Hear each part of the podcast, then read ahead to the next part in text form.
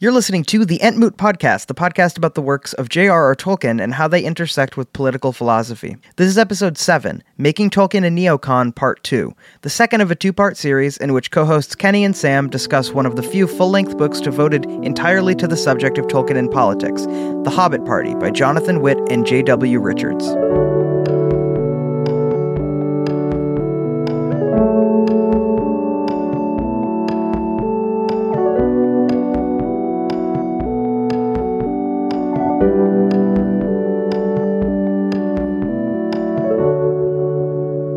Welcome, listeners, to the Entmoot podcast. This, as I said in the introduction, is the second part of our two part series on Jonathan Witt and J.W. Richards' The Hobbit Party, the vision of freedom that Tolkien got and the West forgot.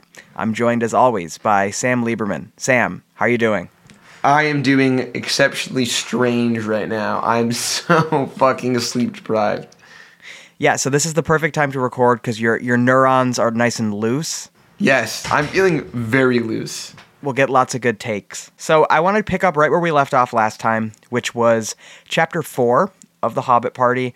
Uh, if you haven't heard part one of uh, our two part series, we definitely recommend you go back and listen to that. You'll get a lot of the context for what this book is, because uh, we're just going to jump right in. So, chapter four of The Hobbit Party is their first chapter that is about Lord of the Rings instead of uh, instead of The Hobbit. So this is really this is a a clear um, sort of uh, break point in the book where before this they're talking about The Hobbit and then after they're talking about Lord of the Rings.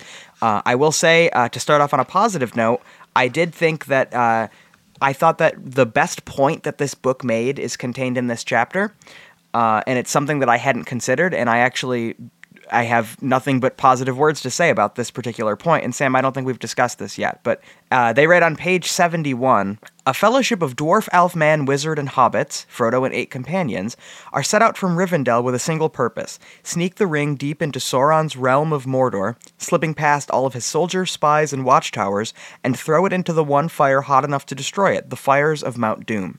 Thus, does Tolkien turn the whole quest genre on its head. The Fellowship will pursue a quest not to obtain something precious and status enhancing, but to destroy the very object that whispers most seductively of glorious power without limit. I think that that's a really cool observation and a good point. I agree, and their their discussion of like um, inspiration versus domination, it like I, I would maybe word a bit differently than they do, but it's also like fairly reasonable. Yeah, I and I, I actually I hadn't considered though you know their point that they make about the quest genre. Uh, i think that's not only is it is it correct i also think that it's a it's a, a useful observation that there actually is a sort of subversion of expectations here um, in in the sort of general uh, structure of the quest genre right? Normally you have a hero going to uh, retrieve some you know awe-inspiring item uh, this is exactly the opposite. At the beginning, Frodo has the awe-inspiring item, and the quest is to destroy it. And so it's a you know it's a renunciation of um, of of uh, of corruption and sort of like a triumph of you know the human will, or I guess the Hobbit will, right?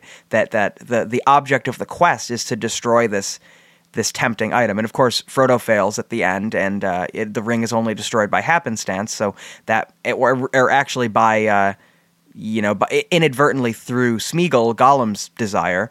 Um, but uh, still, I thought that that was a really interesting point, and um, I want to want to commend Witt and Richards for making it. So now, after uh, after that, getting that out of the way, I think it's now time for the rest of this episode to basically just shit all over this book. Yeah, there are numerous uh, uh, terrible takes, strange tangents, um, unnecessary diatribes. Yes, uh, I think that's like the best way to describe um, a lot of the rest of it are is diatribes. Yeah, diatribes is a good word. Um, that chapter, not much happens in that chapter other than that that point about the quest genre. They're kind of introducing the. Um, they're kind of introducing the, the, their discussion of Lord of the Rings. Uh, chapter five is called "The Free Peoples and the Master of Middle Earth." They do a lot of discussing uh, what they call the theology of Middle Earth, and also uh, free will and the conditions for freedom, as they say, right? And they, they make, you know, just like from the last episode we were talking about, they, they make a, a bunch of just ridiculous points that are, first of all, like we think are wrong, but second of all are not even related to Tolkien. He's they spend uh, some time early on in this chapter. They, they talk about what they call the behaviorists, uh, and they're referring specifically to uh, to B.F. Skinner in uh, psychology and Bertrand Russell in uh, theology and philosophy. They're basically um, attacking Skinner and, and Russell. Uh, of course, Russell is famously an atheist, uh, and so they don't like that. But um, and a socialist. eh, right, they also don't like that. Uh, but Skinner, they're they're attacking for uh, quote the belief that only sense data is real or knowable. Accordingly, Skinner viewed freedom as just so much nonsense. So the idea that you know the old philosophical debate about free will and uh, and where free will comes from, if it exists at all. Of course, um, Witt and Richards take a uh, the the Catholic view, right? That that free will is is uh, is a gift from God to uh, to humans that are, uh, and then of course you know you use that free will to make your decisions between to, between right and wrong and, and good and evil, and um, that's also the Catholic and, and Christian writ large uh, justification for the existence of, of evil, right? The the and they talk about this as well somewhat, but you know the old debate of uh, well, if God is if God is good and God is omnipotent, uh, then why does evil and and and suffering exist? And uh, you know the the Catholic or Christian answer to that is because well well God uh, is not a uh, is not a dictator. He gives he, he he gifts free will to his creation to to man. And also And- because we live in a fallen, craven world. As That's right. Tolkien is quick to point out. and that is as a that's a consequence of free will, right? Because True, yes. Eve eats the apple, right? Uh, or or the fruit, I believe they say it's not an apple. Um, so yeah, so that all comes from free will. That's the reason that evil exists is uh, because God gives us the chance to to choose it, and some people are are tempted by it, right? And it's that's they're they're basically they make the argument that you know there's no there's no way to be redeemed if there's not the possibility of falling or of failing, right?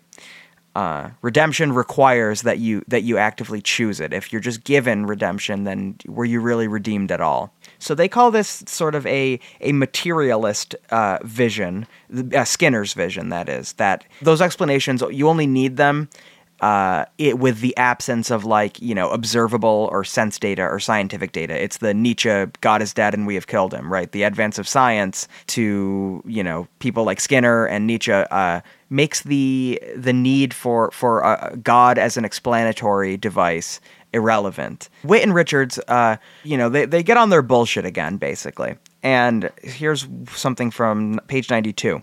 He says, This moral vision of Tolkien's is, once again, completely out of keeping with the materialistic assumptions in elite 20th century culture, which are increasingly trickling down to 21st century pop culture.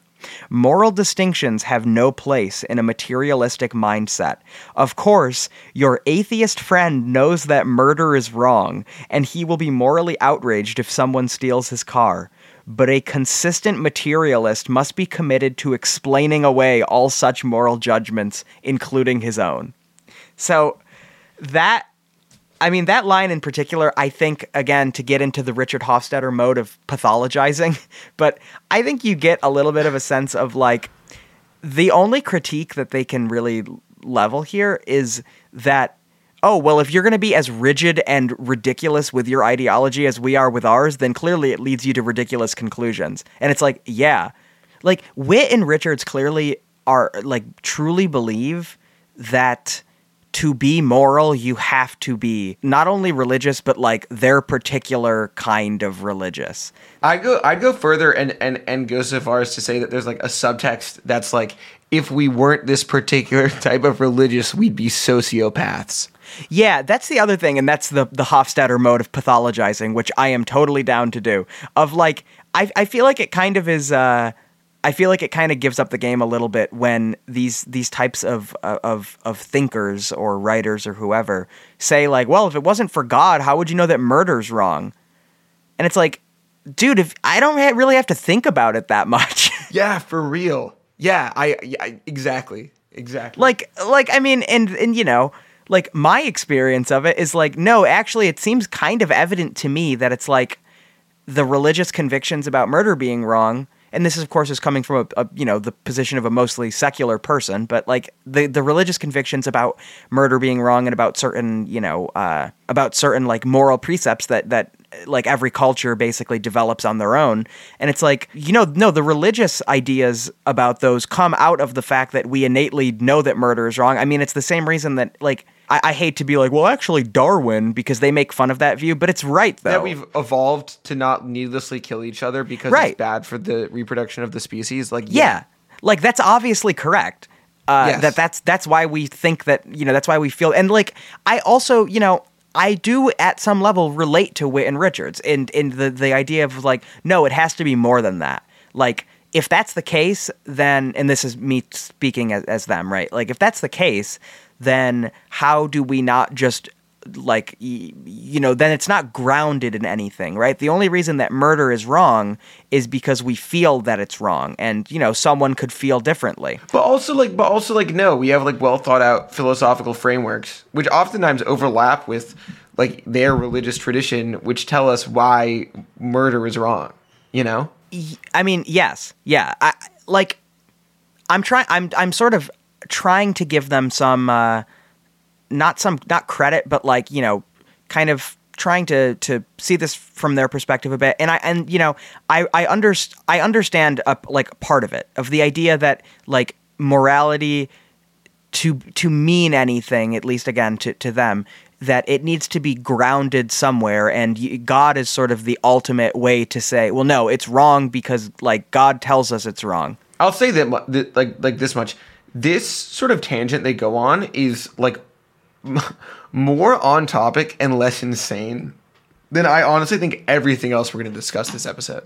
Yeah, that that's true. That's true. And I mean, Like just wait till we get to Walmart and also like the Battle of Thermopylae. Like oh my god. yeah those are two those are two highlights like this is uh yeah this discussion about like free will it is it is mostly grounded like in in in you know genuine like catholic teaching catholic theology like that is mainstream and uh, and you know well understood again this is not far from the things that I learned, you know, growing up Catholic. They so they they do start they start attacking uh, Darwinian materialists, as they say. Which means Jews. Which means Jews.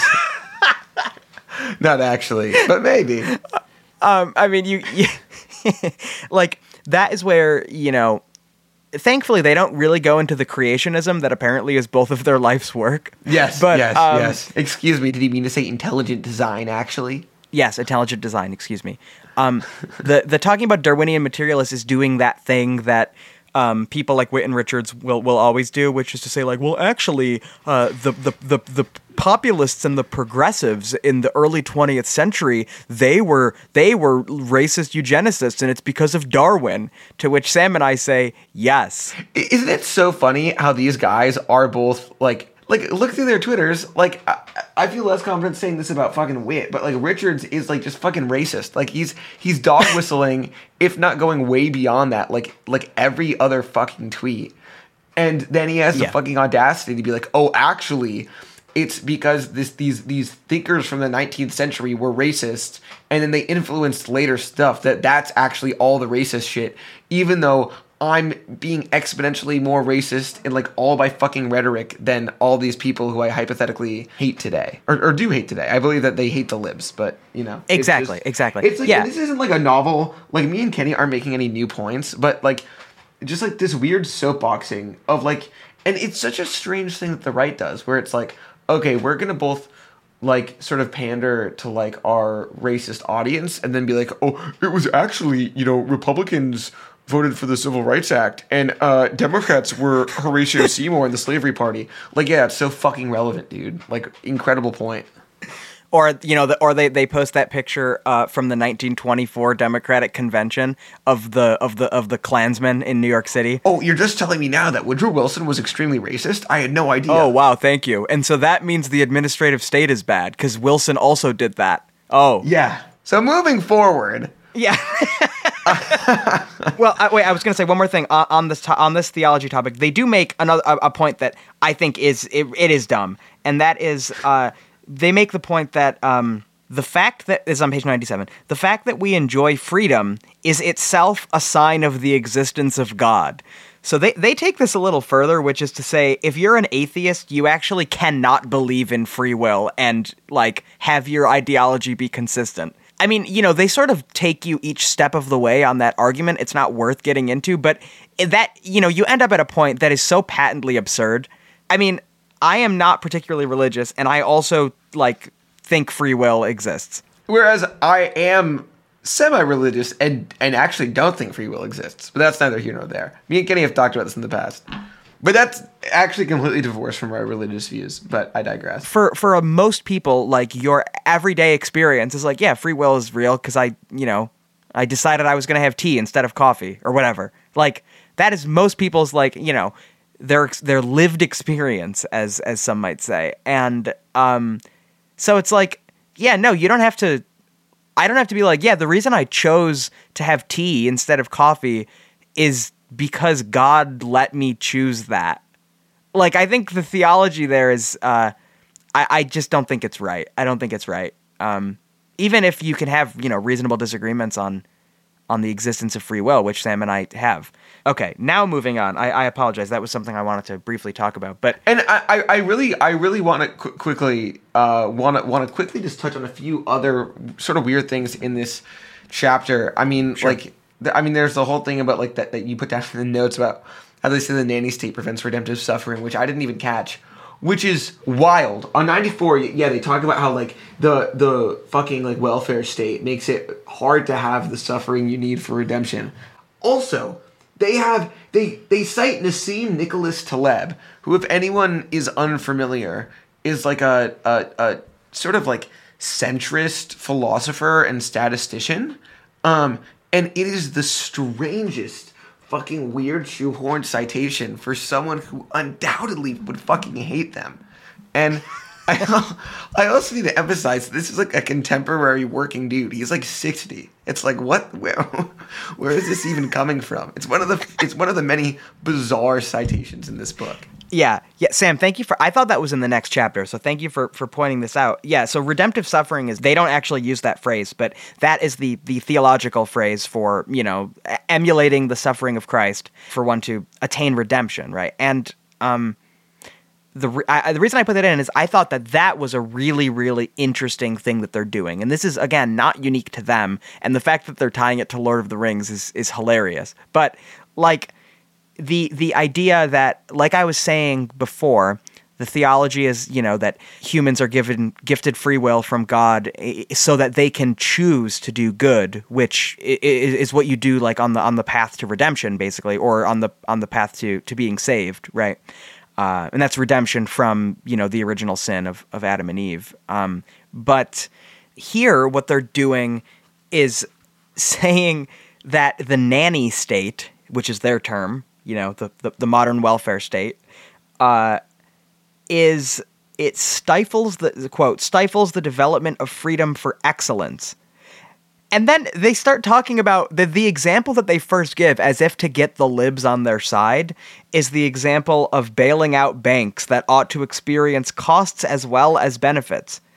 This is kind of an example of uh, like a, a weird, perverted form of horseshoe theory happening. It is also like I, I don't even want to get into the whole bank bailout disc, discourse, but like uh, it's just so strange that they mention this. Right it is them sort of saying like, "Oh, well, see, we're really principled. We believe in in the free market, and we don't think the government should have gotten involved to to bail the banks out either. And so we're just like you, you know, uh, you far leftists. Even though we would probably genocide you if we were in power. Yeah, even though even though we want to Pinochet all of you, and yeah. also like this is like this weird like dance they do and i think this is the case for a lot of fucking libertarians where it's like they don't seem to understand or at least pretend that it's not the case that the fucking state creates markets. Like you can't have markets without the state enforcing like contract law and sales and the standards by which business is done. Like the second you have markets where like you can't just steal shit from people. You already have state coercion. Yeah. So cite your source, David Graeber, right? I I will say David Graeber writes about this. He uh, like he didn't invent this, and I think people have understood it for a long time. He just he just puts it very well. But I also um you know, w- want to give a quick shout out to to Mike Konczal and his excellent book Freedom from the Market, which is like quite short and people should read. Although people should also read uh, David Graeber, even though I don't agree with him on everything. He's really interesting and cool. Rest in peace to the homie. He is, yeah. Rest in peace to David Graeber. Um, so, uh, but but yeah, like I think that this argument, it's this really interesting marriage of the uh, the idea of redemptive suffering and this stuff about how the nanny state uh, it it shields people from risk. You know, you, you, the the state is preventing you from exercising the range of your free will, and then of course, you know, like the the consequences of your actions, which would also have been, you know, understood as as being ordained by God or or, or whatever. This is also just so inimical to like Catholic social teaching. How much do you want to bet that Witt and Richards are full on sedevacantists? Oh my god, there's no way they fuck with Pope Francis. They definitely are. They definitely are like no he's a, he's illegitimate and like they probably and when you're like who was the last legitimate pope? Like benedict? And they probably have some like weird like no actually the last legitimate pope was in the 1400s they picked the wrong anti-pope or some shit like and like they have the lineage Notably, one of the only things they probably have in common with Tolkien is opposition to Vatican II. I don't know that they're opposed to Vatican II. I bet they are, which, as we've talked about in previous episodes, as was Tolkien when he would loudly recite the Mass in Latin while everyone Yeah, else is doing yeah. it in English. these two guys definitely like mispronounce all the latin words and still try to say latin mass Oh, yeah. Oh, for sure. anyway, sorry, that was just I just realized because I'm we're thinking about Catholic social teaching and like Pope Francis is very much in that in that long tradition of uh, a more sort of left leaning interpretation of Catholic social teaching, which I of course think is the the correct understanding. Um, but uh, for a very long time, a view closer to and Richards actually sort of was the uh, the the view of, of, of the Vatican under you know Benedict and, and John Paul II. They're much more conservative. A lot of, especially with John Paul II, a lot of his uh, worldview is is focused on anti-communism and and so sort of backing himself into a corner of sort of being you know very pro-capitalist and pro-West, uh, with some lip service to sort of the old ideas uh, from you know Pope Leo and Rerum Novarum that we've talked about that are blatantly anti-capitalist. And of course, uh, and Richards, uh, you know, convenient that they only talk about how uh, socialism is incompatible with Catholic teaching. Yeah, real, real, real, cap, real capitalism's never actually been tried. We don't know what it would be like. No one's ever done real capitalism. Oh my God, Sam, you hit the nail on the head. They're, they are literally like the right-wing college tankies. Yeah, literally. I guess that's enough on this chapter. Uh, and then okay. we get into chapter six, which is my favorite. the just war book. of the ring. Sam, do you want to talk about this this chapter? Okay, yeah. So this chapter is where we truly like untether from anything really relating to Tolkien. It seems like so I don't know I, I don't I wouldn't call these guys neocons today, just based off their Twitter. I think they were still in, in the sort of neocon tradition in 2014. Although, honest to God, these guys, their views are just whatever Fox News is saying, let's be clear. But they have this long thing about just war philosophy. And it is the most fucking pedantic, stupid thing I have read in my life. They devote, like, what is this? Like, four pages to the idea that, oh, most people either think that are, are pacifists or they think war is inherently evil, but sometimes you need to do it. Or they're just bloodthirsty, crazy people. But actually, there's this other secret, esoteric third thing where you think that sometimes war and violence can be justified if you have to do it to do to do good things. What, and the examples of this, which obviously everyone in the world fucking agrees with this. Like, yeah, there's a few committed pacifists out there. And they're like, oh, actually, an example of the just war philosophy, and they use capital J, capital W every single time, and it's so annoying. of course. Is that like, uh, is that like fighting the Nazis to prevent the Holocaust or like fix the Holocaust was justified? And it's like, yeah, everyone besides like literal Nazis and Michael Tracey, who, let's be clear, is a literal Nazi, agree with you. Like, this is the least controversial thing you could possibly say. Stop trying to act like you're like edgy for saying like it was good to liberate the Nazi concentration camps. My favorite line is if you hold a precept that blurs the distinction between Allied soldiers liberating a Nazi concentration camp and hijackers flying civilian planes into the World Trade Center in 2001, you should discard the precept. No one holds that fucking precept. There's like Yeah. seven dudes and they all write for like the worst publication. They all just have Substacks. Let's be clear. There's like Yes, that's like true. no one holds this view. Like you're like 99% of people in the world to some extent agree with you here. Like why did you go over that? And like yeah, obviously Tolkien agrees. Everyone agrees with this. Where we really just like jump the shark in this book and I think like is the first time where it's like truly like what is going on maybe not the first time one of the best examples of what is going on here is on page 120 when they are ostensibly 20 pages into discussing just capital j w capital w just war philosophy is when they say um, something about like oh the modern west like needs to like uh al- al- always treats war as a necessary evil. It never treats it as as um you know a, a sort of virtuous thing in itself that it can sometimes be. And then they say the poverty of this tendency is well illustrated in a historical example of its dramatic opposite. And you think to themselves what are they going to bring up? Like wh- wh- where's this going Are they are they going to bring up uh, you know Auschwitz? Are they going to bring up in uh, 480 BC, 300 Spartans, along with 400 Thespians and 300 Thebians, held back the invading Persian hordes at the Battle of Thermopylae. Near the end, some of them retreated, but 300 Spartans, led by King Leonidas, held strong and were annihilated. Was this foolish pagan defiance? And then they go on to spend another quite lengthy paragraph talking about how, like, the fucking Battle of the 300 was epic. per, uh, person whose entire political philosophy is based off of uh, aughts blockbusters? it's like.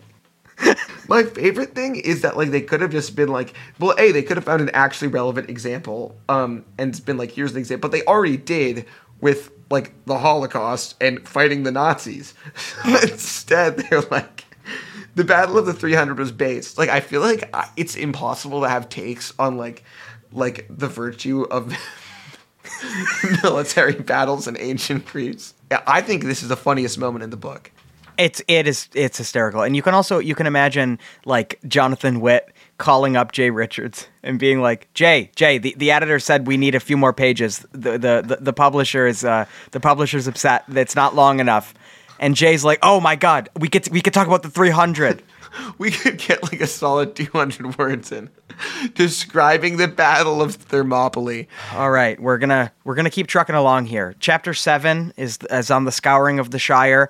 Um, I think Sam, if your favorite part of the book is the Thermopylae rant, I think my favorite part of the book is within this chapter. It is about human fertility, uh, and uh, like many of these types of writers and and individuals and thinkers, Witt and Richards are obsessed with human fertility and birth rates. And of course, like we mentioned on the last episode, it's not for what Sam and I would probably agree are you know good reasons to to to care about like fertility rates, such as you know uh, labor like shortages labor know? shortages the you know the uh, more people means means you know more science to uh, to to find cures for things and you know you you reduce like net suffering any of that stuff. No they're obsessed with fertility rates because racism.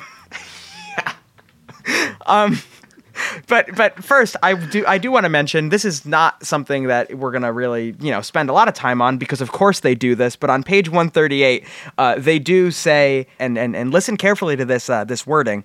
Robert Plank notes several parallels between Saruman's Shire talking about the the scouring of the Shire in the last uh, couple last couple chapters of of the Return of the King. Saruman's Shire and two varieties of fascist socialism that rose to prominence between the world wars. Hitler's National Socialist German Workers' Party, and then in parentheses they write the Nazi Party in case you didn't know, and the Italian fascism headed by Benito Mussolini, a longtime member of the Italian Socialist Party before breaking with it over the question of neutrality in World War One. he was he was a socialist in the same way that and I, i'm gonna expose myself as terminally online here but that weird fucking guy jackson hinkle is that his name? The patriotic maga communist?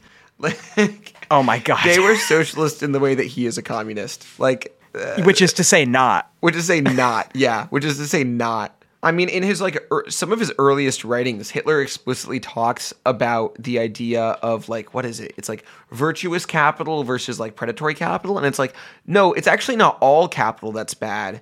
It's that like evil capital is bad and evil capital is Jewish capital, but like German capital is actually not terrible. We're not the only people to ever be like, oh, you know how when conservatives say that Hitler was a socialist, um, they're both lying and wrong and also gaslighting? There, yeah, I mean, there were some pseudo socialists in the early Nazi party who were still absolutely terrible, but then Hitler assassinated all of them. So there, yeah, exactly.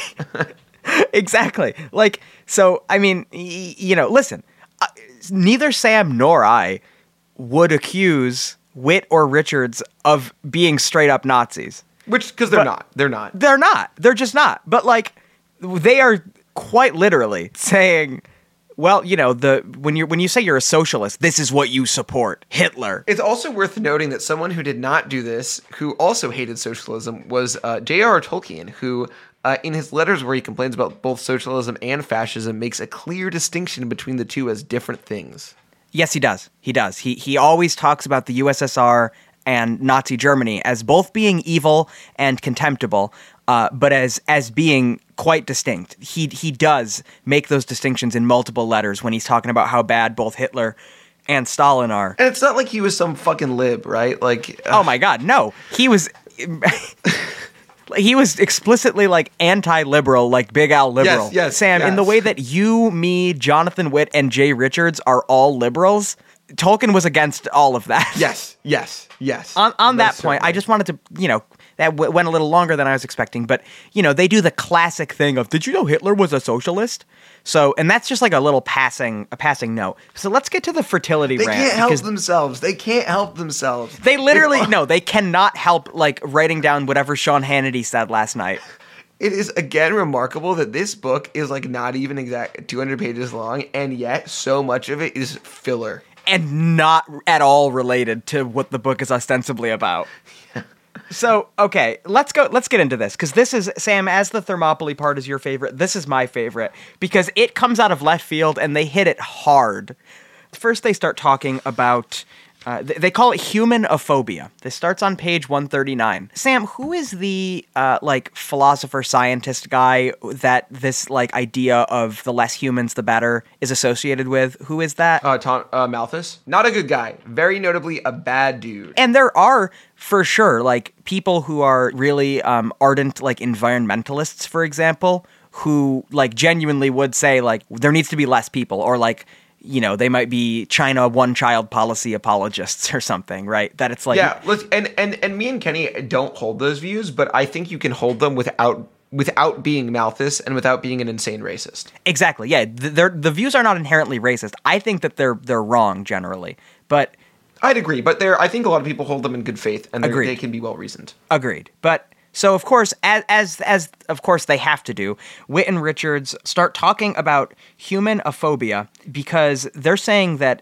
in Tolkien's work, humanity is not an enemy of the Ents. That's the one example that they go to, right? The Ents are the main representation of unspoiled nature, or I guess nature that is becoming spoiled uh, in in in the story, and um, and I'm sorry, I just thinking about this now. I'm it's even more ridiculous than than I than I thought. Because it's like okay, so they're talking about what they claim is a misreading of Tolkien by portraying humanity as the enemy of the Ents, and like I would agree that the idea that yes, humanity is not the enemy of the Ents, industrialization is the enemy of the Ents, or put differently, like modernity or capitalism or socialism, right? But but like it's it's it's Saruman who is like the very representation of of of the of the coercive power of you know whoever holds power, whether it be capital or uh, or elected power or, or or whatever. It's very clear that like humanity, yeah, is not the enemy of the Ents, but like humans, some humans, and what they wrought is the enemy of nature.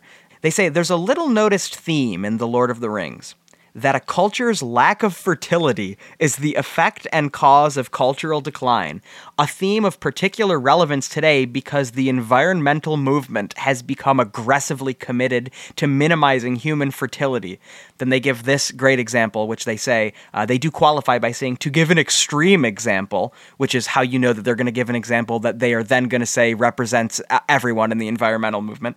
Um, in 2006, the Texas Academy of Science gave Eric Pianka its Distinguished Texas Scientist Award.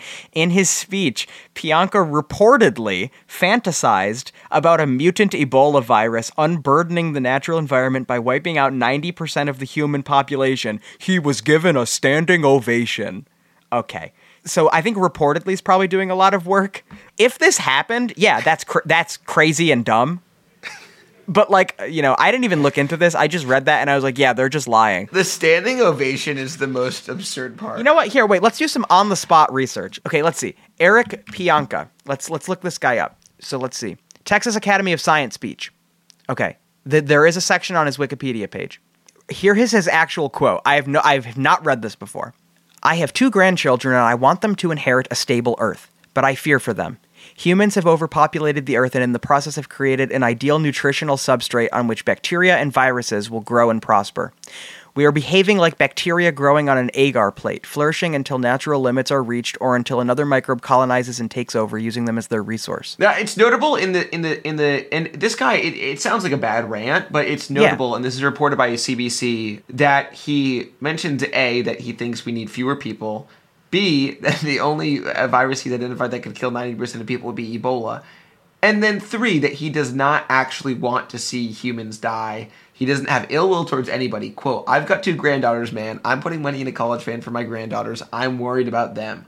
So yeah, I wouldn't agree with what he says. It sounds like a, a, a pretty whack take. But he's not actually calling for mass death. A. B. Nowhere in any of these reports is there any mention of a fucking standing ovation. Like they just made that shit up yeah, it does say as a consequence of the on Wikipedia, as a consequence of the controversy, Pianka and members of the Texas Academy of Science received death threats. According to Pianka, his daughters were worried about his and their safety, and his life had been quote turned upside down by right wing fools. A- anyway, this is you know I don't want to do what they do and and and go on and pick out these dumb like isolated examples of like one person who says something weird. I, I disagree with his his premise about overpopulation, but like, I don't think that it is inherently absurd, and it's also like he's talking about his grandkids. You know, like it's. I think it's coming from a place of of genuine distress and compassion. Right. This is, and, and of course, Witt and Richards do all they can to completely dehumanize it because that's what they do. Right. They call this an extreme example, and then of course they use that as being this is what everyone believes. They then give some incredibly thin evidence that there is this great celebration of fertility in Lord of the Rings. Uh, there is one part where when they're talking about uh, Beregond in Gondor, Beregond briefly mentions to Pippin, there were always too few children in this city, describing Minas Tirith. Uh, which is, you know, to them, grand evidence that that Tolkien is saying, see, look, Gondor has a low birth rate, and that's why they're a declining civilization because they're not reproducing at replacement level. I also want to really quickly point out that on page 143, he does this thing where, or they do this thing where they say, um, you know, the canary in the coal mine is the growing challenge facing government sponsored pension and retirement programs in Europe, Japan, and the United States. And that basically programs and pensions don't work as well when you have declining population rates, which is why you need a replacement birth rate. This is not an insane take. Um, now, the obvious caveat to this is you can also get that population back by having immigration, which they're obviously opposed to. But well, and they're also keep in mind they're also opposed to the entire welfare state. Yes. So their actual solution is just get rid of Social Security. Yeah, like yeah, which this is course not even a real issue. So the sort of like little trick they play is they say this, and it's not an insane point, you know. Even though like like like again like like declining population rates in Japan and soon China do present problems to those countries' labor forces and welfare rates. That is true. The thing is that this follows up them first saying, uh, at the same time, the pattern of precipitous fertility decline in developed societies is suffer- sufficiently widespread. Jews and Christians no longer have any rational basis for allowing talk of runaway global population to convince them we've reached the expiration date on the biblical teachings that children are a blessing from the Lord and to be fruitful and multiply. Um, and then he again talks about like God's command for Jews and Christians, and he means Christians. He's not actually talking about Jews, I guess, besides Orthodox Jews who help fulfill their political mission. Yeah, or Bibi Netanyahu. Or, yeah, fucking Netanyahu. Uh, so, like, when they talk about declining, like, population rates affecting pensions in Japan, it's completely divorced from the first thing they're talking about. They're just saying that so they appear like less insane racists. Because when they say Christians need to have more kids, what they mean is there needs to be more white babies because the places in the world which don't have declining birth rates are like in sub Saharan Africa and Southeast Asia. Um, and, and and undesirables, a lot of whom are either people of color and or Muslim or Hindu. Like that's the underlying subtext to all of this. Um, yeah, but now let me tell you about the 1924 Democratic Convention where there were Klansmen. So the Democrats are racist. I also want to quickly remind people this is ostensibly a book about Lord of the Rings. yeah, no, it's very on on brand. It's very on topic. So they they close out their fertility rant, which again goes on for about five pages.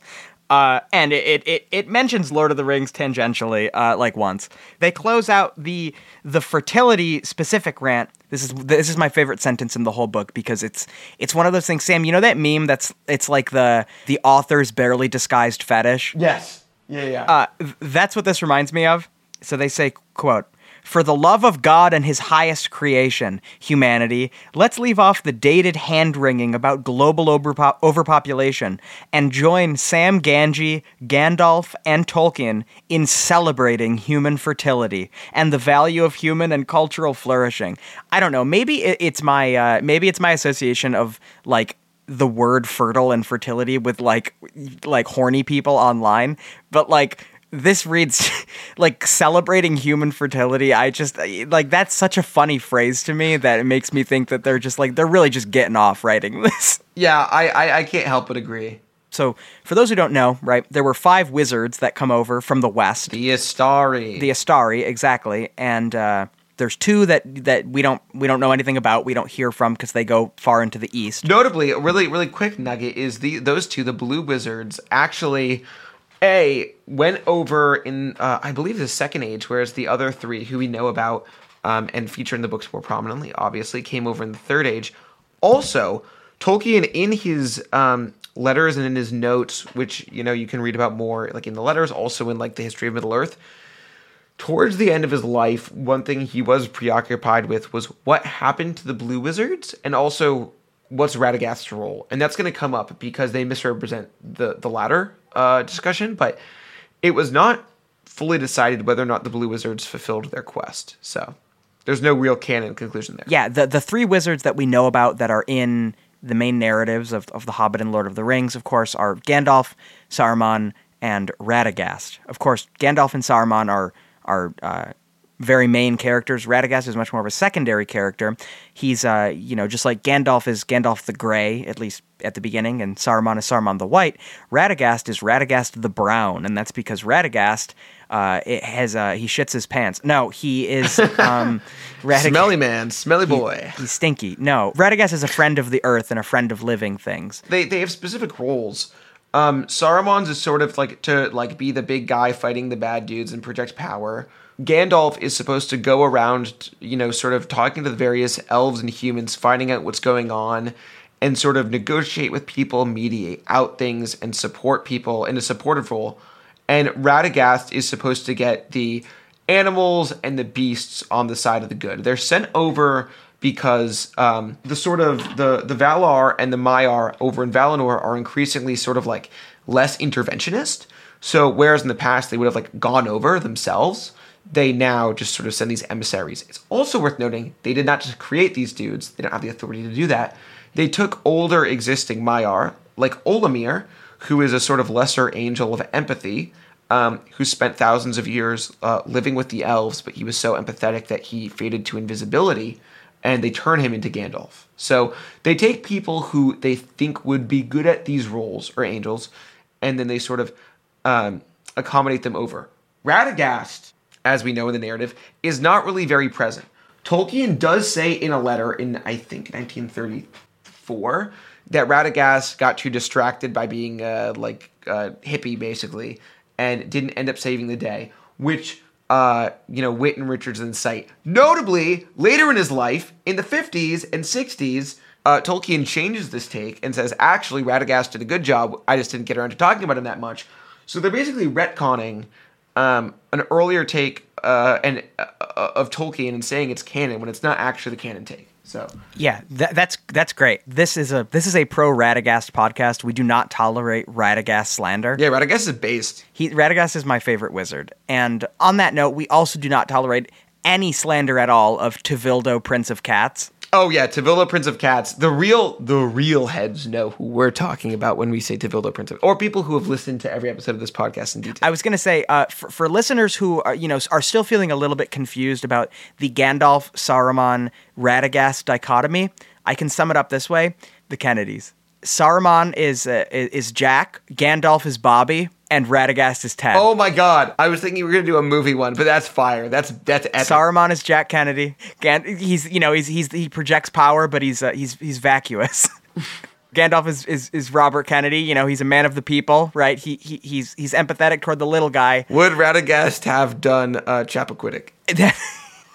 That's why he never shows his face anywhere. Because there was you know there was a there was an incident with you know a young elf over in um, The Dying Marshes. yeah the dying marshes. he was in a cart with with a young maiden. I think this is a great segue to getting over to the final full chapter of the book, which is, you know what? We've been talking about our favorite part of this, but this actually has the best portion of the entire book. And we've been teasing this for two episodes now. they don't just mention Walmart, they also mention Costco and Target. All things, all institutions that J.R.R. Tolkien would have hated with a burning passion. Oh, they all Sam. Don't forget they also mention uh, on page one fifty two Google, Facebook, Circuit City, Borders, and Lehman Brothers. Take it away and just explain to us their their their, their take on this stuff. The floor is yours. I I genuinely don't think I can sum this up. It's incoherent. This chapter is truly the most unrelated to Lord of the Rings. The Just War chapter is is it comes in second. This is so unrelated. There is, for example, there's a two-page portion where uh, Jay talks about this farmer he knows and um, biomimicry. Is it Farmer Cotton? no, Joel Salatin. Oh no, it's the other Tom Cotton that he knows. facts. He talks about like organic farming, and you know what? There is not a single portion of this two pages that mentions Lord of the Rings uh, at all. In this entire subheading, it, it doesn't even come up a single time. Like this is just like a hint at like the vibes in here. I also want to mention that they actually mention distributism, and then was Tolkien a distributist? And um, they get it so wrong. 152 152 is where they quote Thomas Sowell, uh, one of the worst people, and then say, quote, let's face it, for most of us, Walmart is not the favorite place to hang out. It isn't the least bit Shire-like. It's drab and fluorescent lit. Fortunately, no one is forced at gunpoint to shop or work at Walmart. Okay. Uh, th- which is like basically cap, but uh, regardless. Uh, although maybe in today's uh, you know tight labor market with that, that's a bit more true. But um, we don't even have to worry about big box stores swallowing up all the small stores. That's because just as there are economies of scale, so too are there diseconomies of scale. Oh. That's why new companies uh, spring up all the time. Google and Facebook, and big companies disappear. Circuit City, Borders, and Lehman Brothers. back on the uh, see we like when the banks collapse Yay. so uh, the, the the context for the the walmart thing as much as i can even give context I, I genuinely don't remember or understand what their connection is here to tolkien but they do say this quote the long and short of it is this. Many successful companies grow because they create wealth and serve their customers well. Large chain stores like costco target or walmart grow not by some evil conspiracy but because they enjoy greater economies of scale They can buy, sell, and distribute in bulk, and they can negotiate lower prices prices with suppliers, not only because of the leverage they bring to the negotiating table, but because they vastly simplify marketing for the wholesalers selling to them. If you produce undershirts and Walmart offers to buy 10 million of them, you can afford to sell your shirts near your cost of production and still make a handsome profit. I feel like the thing that prevents this from being like as incredible as the therm- Thermopylae discussion is that at this Or fertility. or the fertility discussion is that it's like it's so rambling and strange that it's like hard to even understand. Yeah, it's like not connected, and it's just like Econ 101 textbook. Yeah. Oh, they also do talk about how, uh, you know, the libs hate globalization, but globalization is good because it actually helps developing countries more than it helps us. Because, you know, look, without these jobs, you know, uh, making smartphones and uh, you know and, and and making clothing for like a half penny a year you know that actually they wouldn't they would have even less so they better be thankful for what they have Yeah, Thanks- yeah, the, the fucking Bangladeshi children dying in sweatshops should be thankful. Like, how the fuck are you gonna say you're doing Catholic social teaching, or like, or like vir- virtue when you're like, oh, these like child fucking slaves should be grateful? Like, Jesus Christ. It's also so funny because like I am so confident that they are like, oh, globalism is bad and has led to America's weakening on the global stage. Right. That's And, what I was going to say. today. Yeah, like this is a very 2014 take. If they wrote this book now, this ch- this chapter would be like, listen, due to globalization, the Shire's got a raw deal. Nothing is made in the Shire anymore. Yeah, it would be. I, I honestly, I don't even want to talk about the distributist stuff. They say even though Tolkien knew about and admired this stuff, there's no evidence that he was it. Uh, what does that even mean? Oh, I I admire and like uh, this specific ideology, but that doesn't mean I have it. Like I guess that can be a thing, but I'm I'm skeptical. I'm also guys. not interested in if Tolkien was a distributist. They have they do a lot of Yes. work with that was, right? It's like Yeah, yeah, okay, yeah. but it's like everything that the distributists write about and care about first of all fits with Tolkien's entire worldview and ideology and identity as we know it, right? Being a like early to mid-century deeply Catholic British thinker. It's like yeah, that's kind of they kind of were all in that mode, right? But also like it is so much easier to look at the Shire and be like, yeah, that's basically what like Belloc and Chesterton were writing about. then like, oh yeah, this is exactly this exactly aligns with uh, Milton Friedman. This is like Walmart. Yeah, or this is like Walmart. Like, I mean, come on. They also basically say, well, no, Tolkien, he, this is really what they're doing here. They say Tolkien wasn't a distributist, and that's because distributism is actually the same thing as socialism, and Tolkien was not a socialist. And they they make that argument by drawing like two quotes from the Servile State and saying what he's saying here kind of sounds like what Marx and Engels said in the Communist Manifesto. They're the same. They're both socialists. and, and then they follow this up on on page 158 this is just like another like incredible little like blurb in here uh, the typical life of the medi- medieval european and englishman was to quote thomas hobbes poor nasty brutish and short which is so funny that like they they take like like the fucking like default thomas Ho- hobbes quote and then they're like, to quote Thomas Hobbes, it's like, we looked up top political thinkers on Wikipedia and we're going to quote their po- top quotes, right? and then also, that fucking quote is not even about that. It's about man in the state of nature before the state, which is definitionally not the medieval European. The dude was fucking writing in this in like the early 17th century. He explicitly is talking about pre-state societies. Like they get this so wrong. It is mind boggling. It doesn't even matter. Like, it's not even relevant to anything they say, but it is mind boggling that one of these guys has a fucking PhD in, in philosophy or like theology from Princeton and like gets the most basic intro political theory, Thomas Hobbes, wrong. Like, that is wow. Yeah, no, but Sam, Sam, see that you got it all wrong. I think you're forgetting uh, government bad. Oh, true, true, true, true, true. I did want to point out another pedantic thing that just bothered me, and this will be the last thing we mention, and it's going to be kind of anticlimactic, unless Sam, you have anything else to add after this. But uh, th- on page 164, they say, for example, many distributists call for a family living wage. In which the government or a cartel like guild with government support would stipulate the minimum salary employers could pay an employee who has a wife and children. First of all, of course, wife and children. Anyway, uh, The goal is to increase family ties by building an economy in which a man can make enough to support his family without having to take a second job.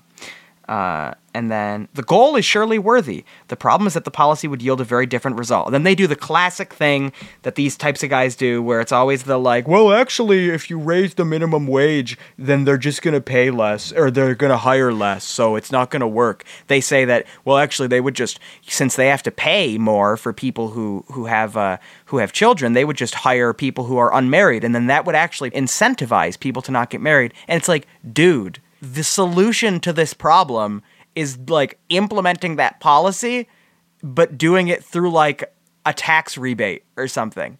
Like the obvious answer, which is that it's not it's not at all related to the employer. I, I, I don't know when I'm reading this sort of thing. I don't know if the people writing it are just like pea brain or if they are like just, you know, very intentionally saying this is the only way it can be.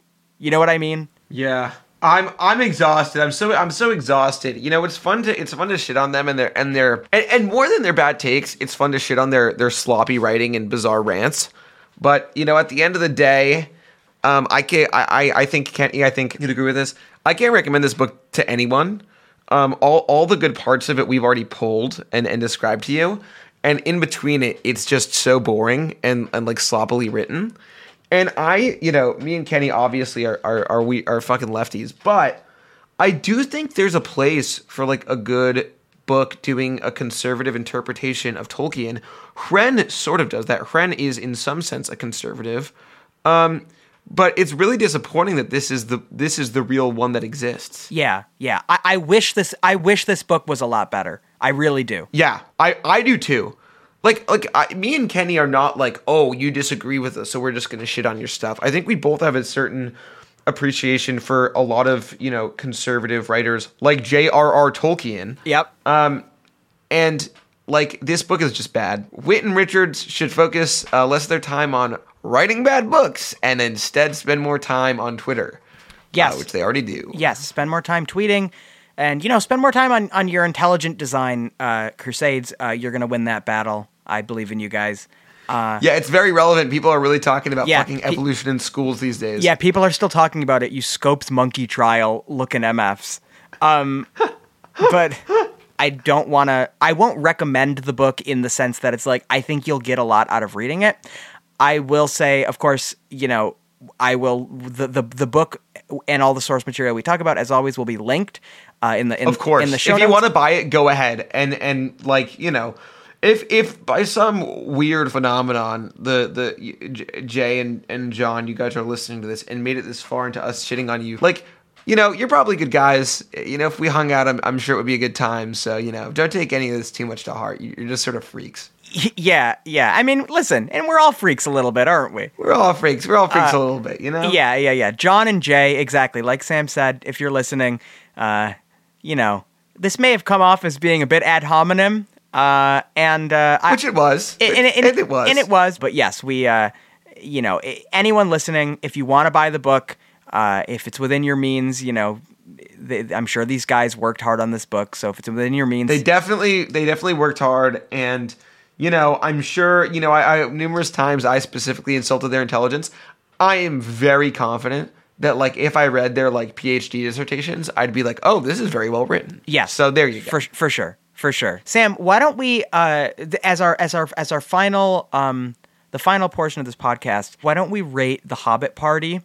Uh let's rate it out of uh, 5 I don't know. What what what what should we rate it out of? 5 what? 5 Walmart shopping carts. Okay, yeah, let's let's rate it out of 5 Walmart shopping carts. Uh what would you say? I would give it 0.5 out of 5. Point so a half a shopping cart? I'd give it half a shop. Actually, no, I give it one because enough of it's funny that it gets a one. Yeah, you know, I think that.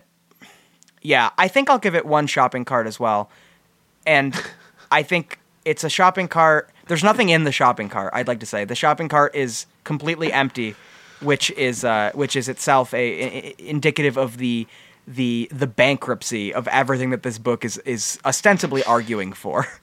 And uh, that was our that was our first uh, book review on the Entmoot podcast. Uh, hopefully, uh, you, the listener, had as much fun as uh, as we did talking about this book. Uh, Sam, I had Yeah, I, we had a blast. yeah, I had a great time talking about this book. Uh, it was much more fun talking about it than, than reading it. Listeners, we will uh, we'll talk to you next time. Thanks so much for, for listening and uh, and for and for supporting us. Sam, it was a, it was a pleasure as always. Yeah, yeah. Good times. Good times all around. Peace. Bye bye.